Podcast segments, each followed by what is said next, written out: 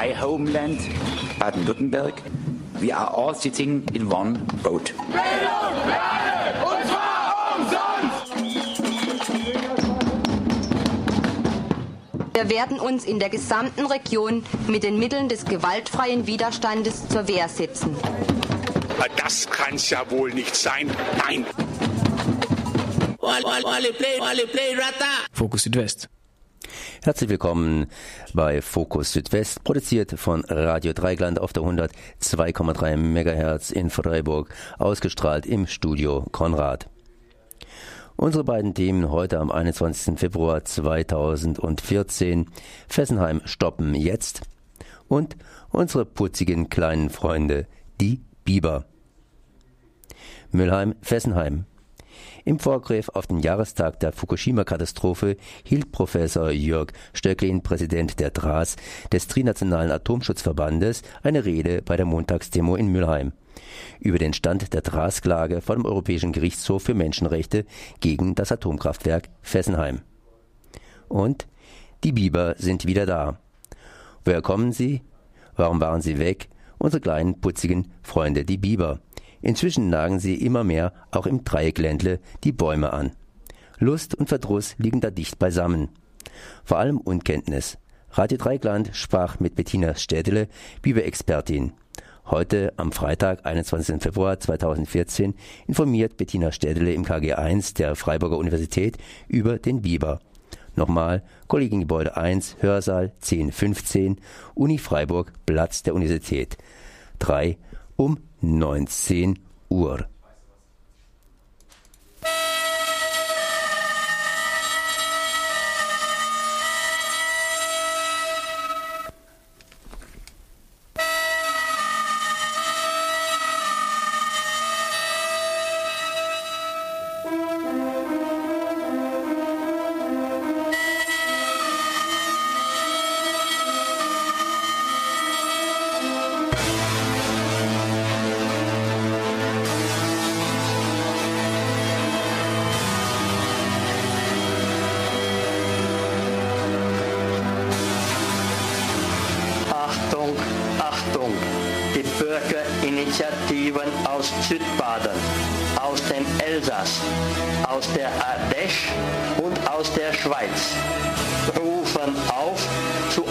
Europaweiten Großkundgebung im Oberrheintal.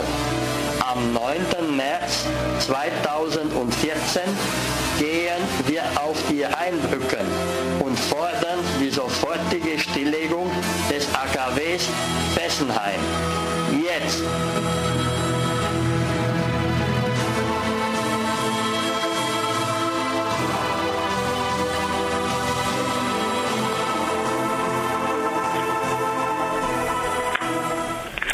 Am 9. März, da wird die sofortige Stilllegung auf den Rheinbrücken von Fessenheim gefordert werden. Ich bin jetzt zumindest verbunden mit Jürgen Stöckling, Präsident der TRAS, des Trinationalen Atomschutzverbandes. Guten Tag. Ja, guten Tag. Sie waren vor kurzem in Mülheim und haben in Mülheim vor einer Gruppe von ja, Badenern geredet. Da sind auch immer wieder Elsässer mit dabei und haben dort referiert, wie es denn steht um Fessenheim. Das heißt, um die Klage gegen den Weiterbetrieb von Fessenheim, die Trassklage gegen Fessenheim. Und äh, ich bin natürlich nicht dabei gewesen, waren viele Leute nicht dabei, aber das ist immerhin ein ganz, ganz wirkliches Häufchen, das sich da Montag für Montag trifft. Was haben Sie denn denen erzählen können zum Thema Fessenheim?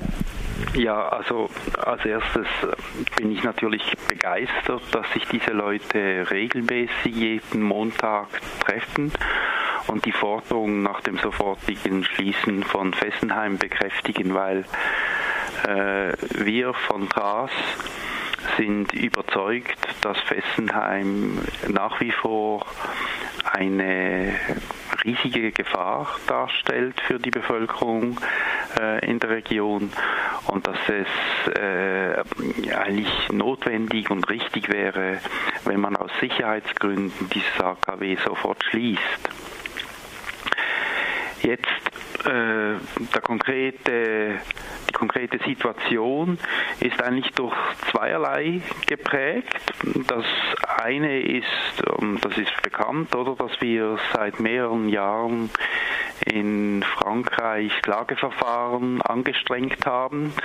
Klageverfahren, in welchen wir aufgrund von Expertisen nachgewiesen haben, dass tatsächlich Riesenprobleme bestehen, sicherheitsmäßig. Also das Wichtigste ist natürlich das Erdbebenrisiko, weil, Risiko, weil dieses AKW an einem falschen Ort steht aber auch die, das Überschwemmungsrisiko äh, sind eigentlich die wichtigsten Gründe, die dafür sprechen, dass man Fessenheim schließen müsste.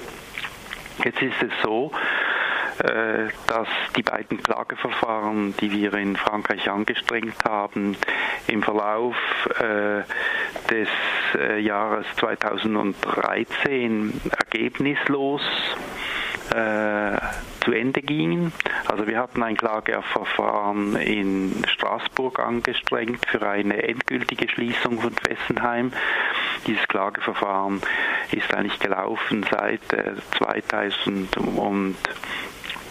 2007 und wir haben dann aber auch nach äh, Fukushima ein zweites Klageverfahren angestrengt in Paris beim obersten französischen Verwaltungsgericht Conseil d'État, in der wir die sofortige Schließung äh, von Fessenheim verlangt haben. Dies als Folge äh, des äh, Unfalls in Japan, weil dieser Unfall eben auch gezeigt hat, dass es äh, in Fessenheim ähnliche Probleme gibt wie diejenigen, die in Japan zur Katastrophe geführt haben. Und äh, leider ist auch dieses Verfahren äh, vor dem Conseil d'État äh, abgelehnt worden, also unseren Forderungen wurde nicht stattgegeben. Es ist aber ganz wichtig äh, zu verstehen, dass wir natürlich seit 2012 eine völlig andere Situation haben, weil im September von diesem Jahr François Hollande, François Hollande ja die Schließung von Fessenheim auf Ende 2016 angekündigt hat.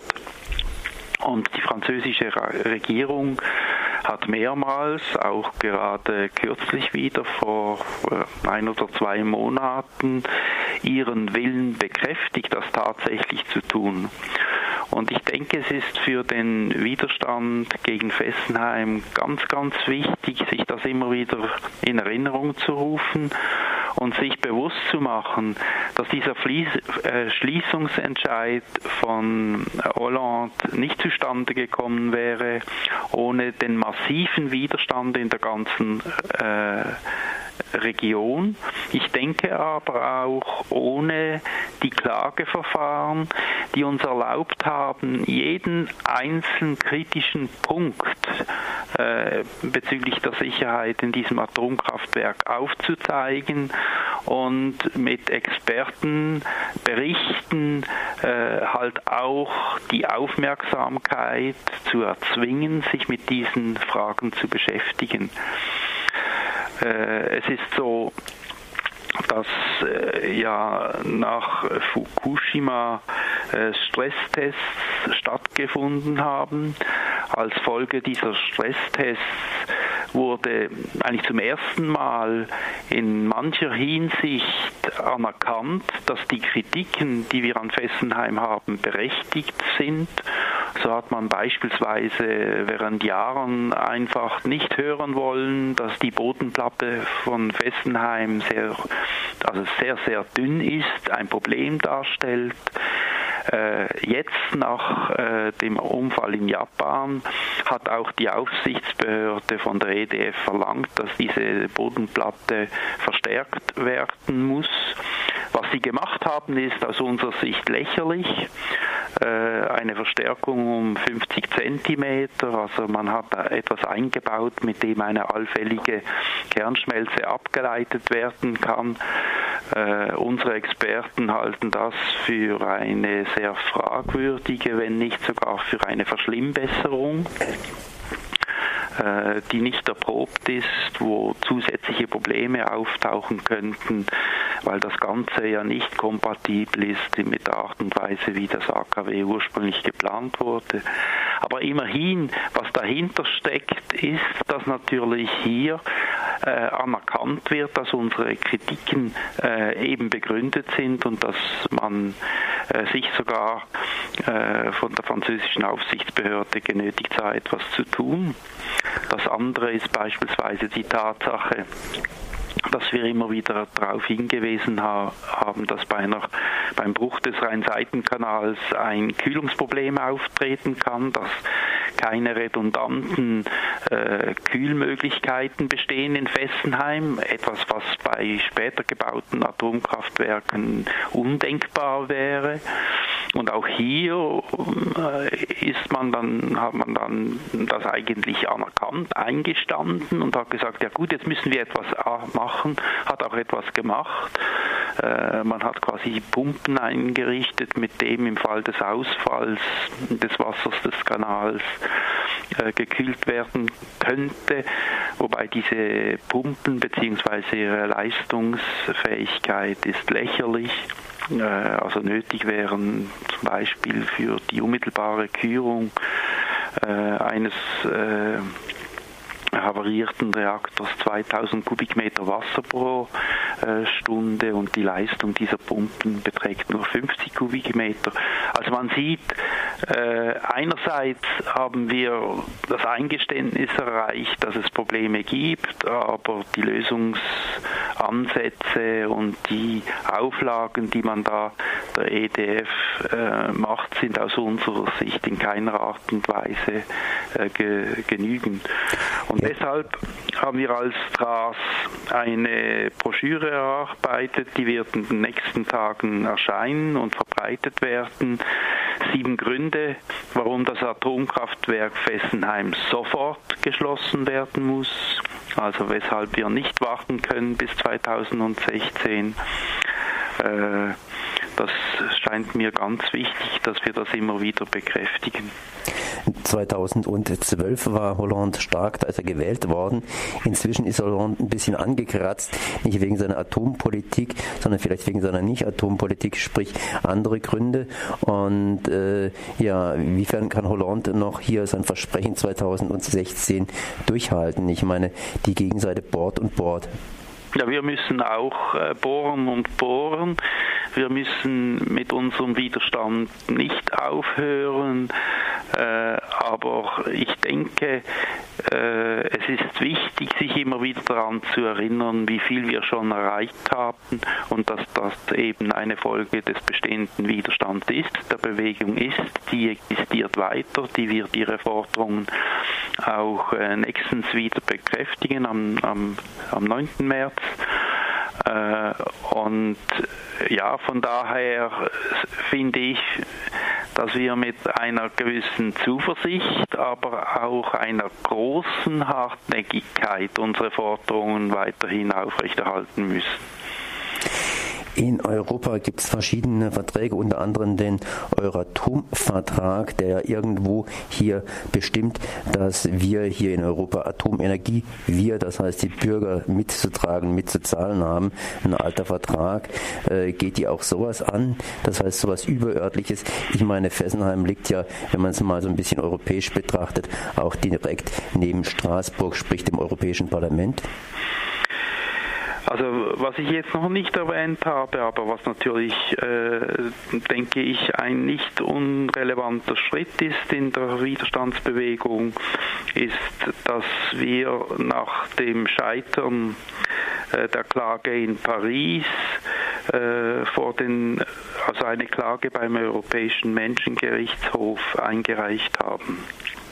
Wir sind der Meinung, also unsere Juristen haben das auch bekräftigt, dass äh, die Gefährdung durch das AKW Fessenheim eben auch die äh, europäische Menschenrechtscharta äh, verletzt und dass deshalb eine Grundlage besteht für eine solche Klage. Das Zweite ist, dass wir in dieser Klage auch äh, Frankreich einklagen, weil das Verfahren in Paris äh, aus unserer Sicht nicht fair, nicht rechtmäßig war. Und es ist richtig, die europäische Ebene spielt hier eine, Ebene, eine, eine, eine wichtige Rolle. Wie weit das von Erfolg äh, gekrönt sein wird, das lässt sich im Moment nicht äh, beurteilen. Aber ich denke, es ist ein wichtiger Aspekt, der uns erlaubt, den Druck aufrechtzuerhalten. Dann danke ich auf jeden Fall mal hier Jörg Stöcklin, Präsident der TRAS, des Trinationalen Atomschutzverbandes, für diese Informationen. Merci. Bitte. Wiederhören.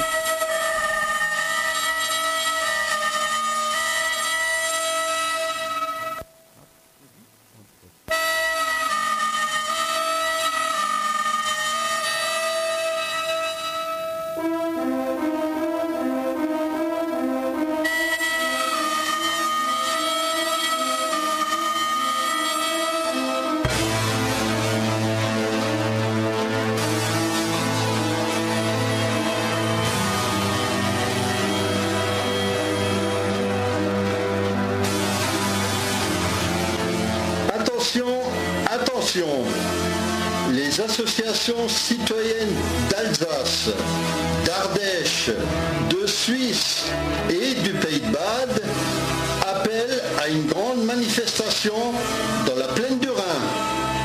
C'est le 9 mars 2014 et nous irons sur les ponts du Rhin et nous exigerons la fermeture immédiate de la centrale nucléaire de Fessenheim. Et c'est maintenant.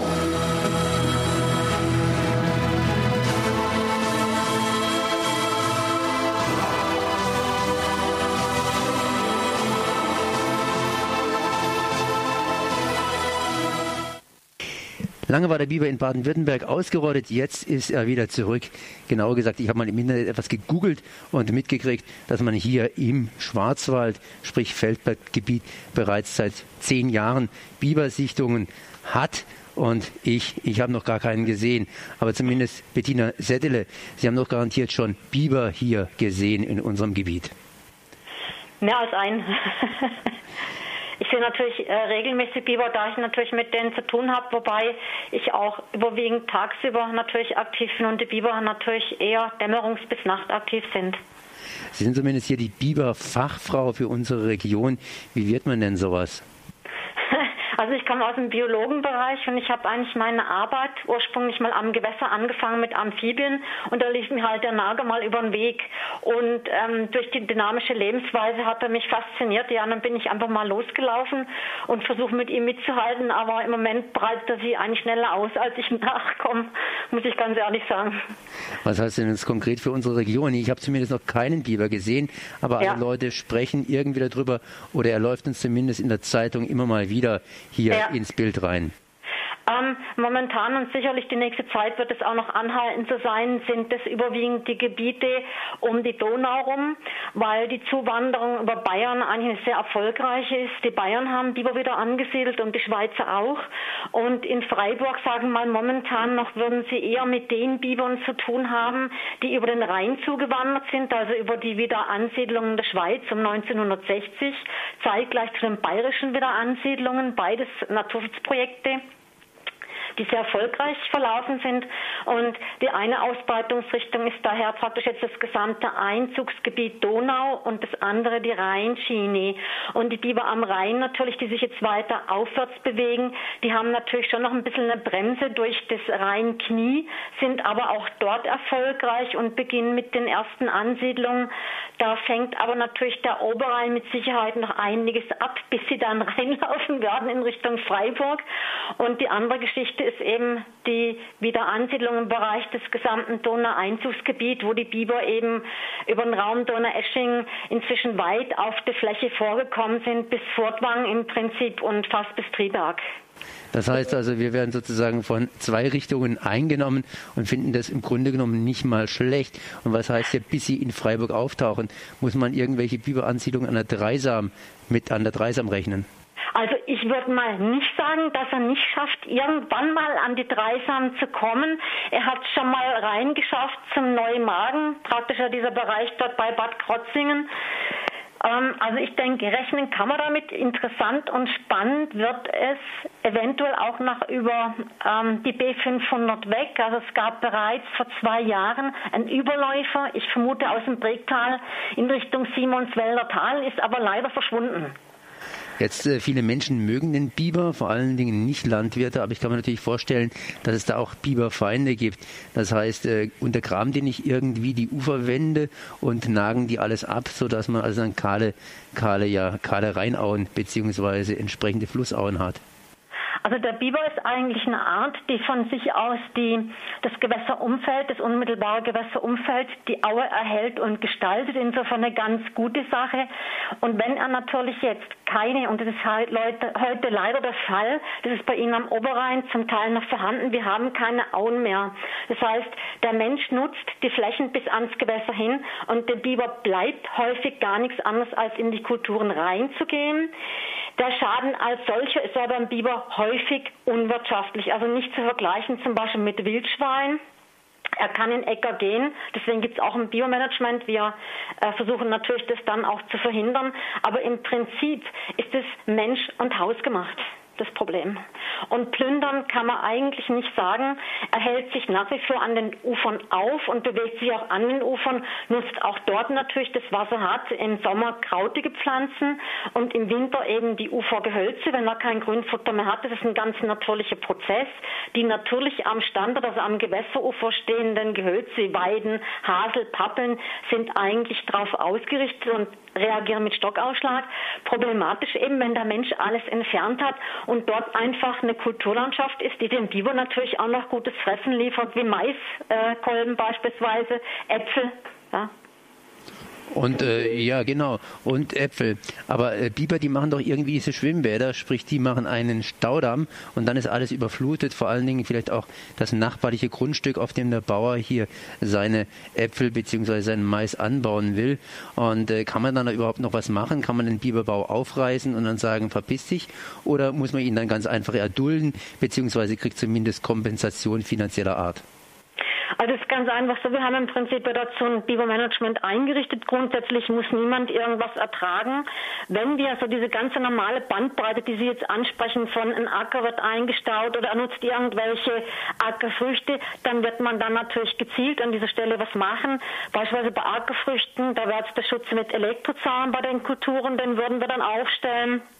Bei den Gehölzen, da macht man entweder einen Schutzanstrich dran oder Drahthosen. Wenn es größere Sachen sind, dann versuchen wir, wenn es dort im Bereich, wo das stattfindet, möglich ist, also im Bereich der Biberreviere möglich ist, dass wir die langfristig halten, eher mit Mitteln der Landschaftsgestaltung dran zu gehen, also Gewässer verändern. Das Problem ist nämlich nicht der Biber, das Problem sind wir selber durch die ganze Landwirtschaft haben ja oder sind ja viele äh, Flächen und natürlich durch die gesamten Siedlungen auch entlang der Ufer sind ja eigentlich natürliche Aue-Lebensräume verschwunden. Und diese Lebensräume sind schlichtweg trockengelegt worden. Und deswegen haben wir häufig auch diese, was Sie ansprechen, landwirtschaftlichen Drainagen. Wenn der Biber einstaut, kompensiert er eigentlich das, was wir gemacht haben und möchte die natürlichen Aue-Lebensräume wiederherstellen. Geht aber dann nicht, ist eine Siedlung da oder sind landwirtschaftliche Flächen da, dann muss man versuchen, eben die Landschaft dort gezielt zu gestalten durch Gewässerentwicklung und Verlegung dieser landwirtschaftlichen Sammler. Das machen wir häufig.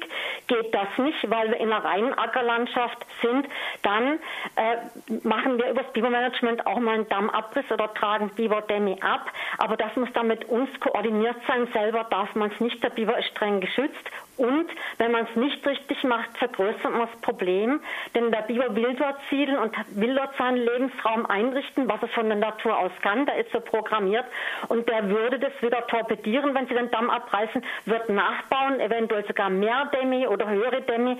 Und insofern bringt es nichts, dann Tauziehen anzufangen. Also das Beste wäre dann, man meldet sich relativ schnell beim zuständigen Landratsamt. Das heißt, es gibt immer mal wieder Konflikte. Was für Konflikte gibt es? Was, worüber beschweren sich die Menschen? Menschen am meisten, wenn sie auf den Biber stoßen oder worüber beschweren sie sich nicht, sondern freuen sie sich am meisten? Das heißt, man ruft sie praktisch, wenn ein Biber auftaucht. zwei Fraktionen haben, die Betroffenen und die Nicht-Betroffenen. Die Leute, die am Ufer lang gehen können, mit Hunden zum Beispiel, mit Kindern, die spazieren gehen, die Sport machen, die freuen sich, weil die Landschaft sich verändert. Andere, die natürlich bestimmte Sachen gewohnt sind, dass sie dort eben immer jetzt diesen Gewässerrand benutzt haben, die möchten natürlich nicht abrücken von ihrer Nutzung. Das ist auch relativ klar. Wobei ich gleich sagen muss, in der Regel muss man da auch einen Konflikt, äh, eine konfliktlösende Lösung finden. Und man muss eigentlich eine, eine Mittel eine Mittlerrolle einnehmen. Natürlich als Biomanager muss versuchen zu vermitteln zwischen Nutzung und Biber. Und das häufigste sind sicher oder am problematischsten sind sicherlich, wie Sie schon angesprochen haben, die Probleme mit Wasseraufstau. Und da muss man einfach dann langfristige Konzepte schließen. Das heißt, wer auf einen Biber stößt und ihn sieht, sollte am besten Sie direkt anrufen und Ihnen das Ganze mitteilen und dann mit Ihnen beraten, was zu tun ist, ob was zu tun ist. Und Sie gehen dann hin und machen ein paar Fotos von der Landschaft und äh, fangen dann eben an, hier Management zu betreiben. Genau. Und ich muss auch heute sagen, ähm, das verkennen die meisten Leute.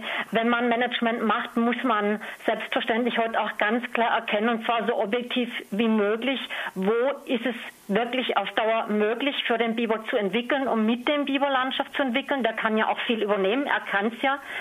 Und wo muss man einfach sagen, geht gar nichts und kann man, und das mache ich zum Teil auch, auch die Landnutzer einbinden, zum Beispiel in der Beseitigung von Dämmen. Aber das muss gezielt gemacht werden, sonst wird es nichts. Heute am Freitagabend, hier haben Sie einen Vortrag, und zwar im Kollegiengebäude, hier 1. Und da werden Sie über den Biber längere Zeit reden, um 19 Uhr. Wen wollen Sie dazu einladen?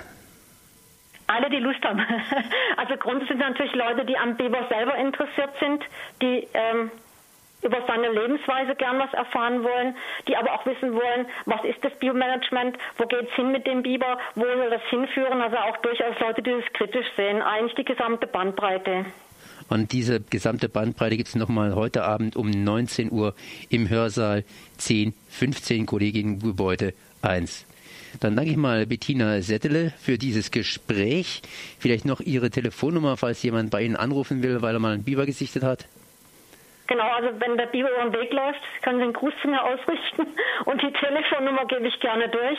Das ist die 0174 3012716.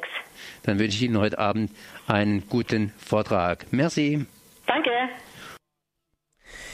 Das war Fokus Südwest, produziert von Radio Dreieckland 102,3 MHz Freiburg im Studio Konrad. Heute mit den Themen Drahtsklage gegen Fessenheim und unsere Freunde, die Biber. Und einen wunderschönen guten Tag bzw. schönen Tag wünsche ich auch euch. My homeland, Baden-Württemberg. We are all sitting in one boat. Bildung und zwar umsonst! Wir werden uns in der gesamten Region mit den Mitteln des gewaltfreien Widerstandes zur Wehr setzen. Das kann's ja wohl nicht sein. Nein. Fokus Südwest.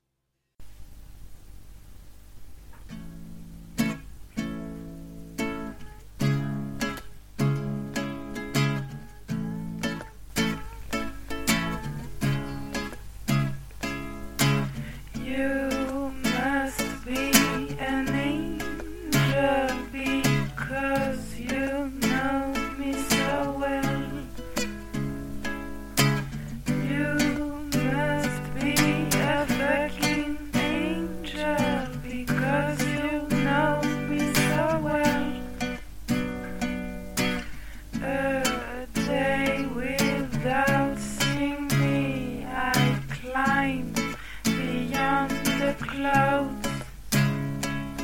While family was there smiling and so, so, so proud. I had finally found a world where nobody speaks words because I'm tired of lies. I'm just behind your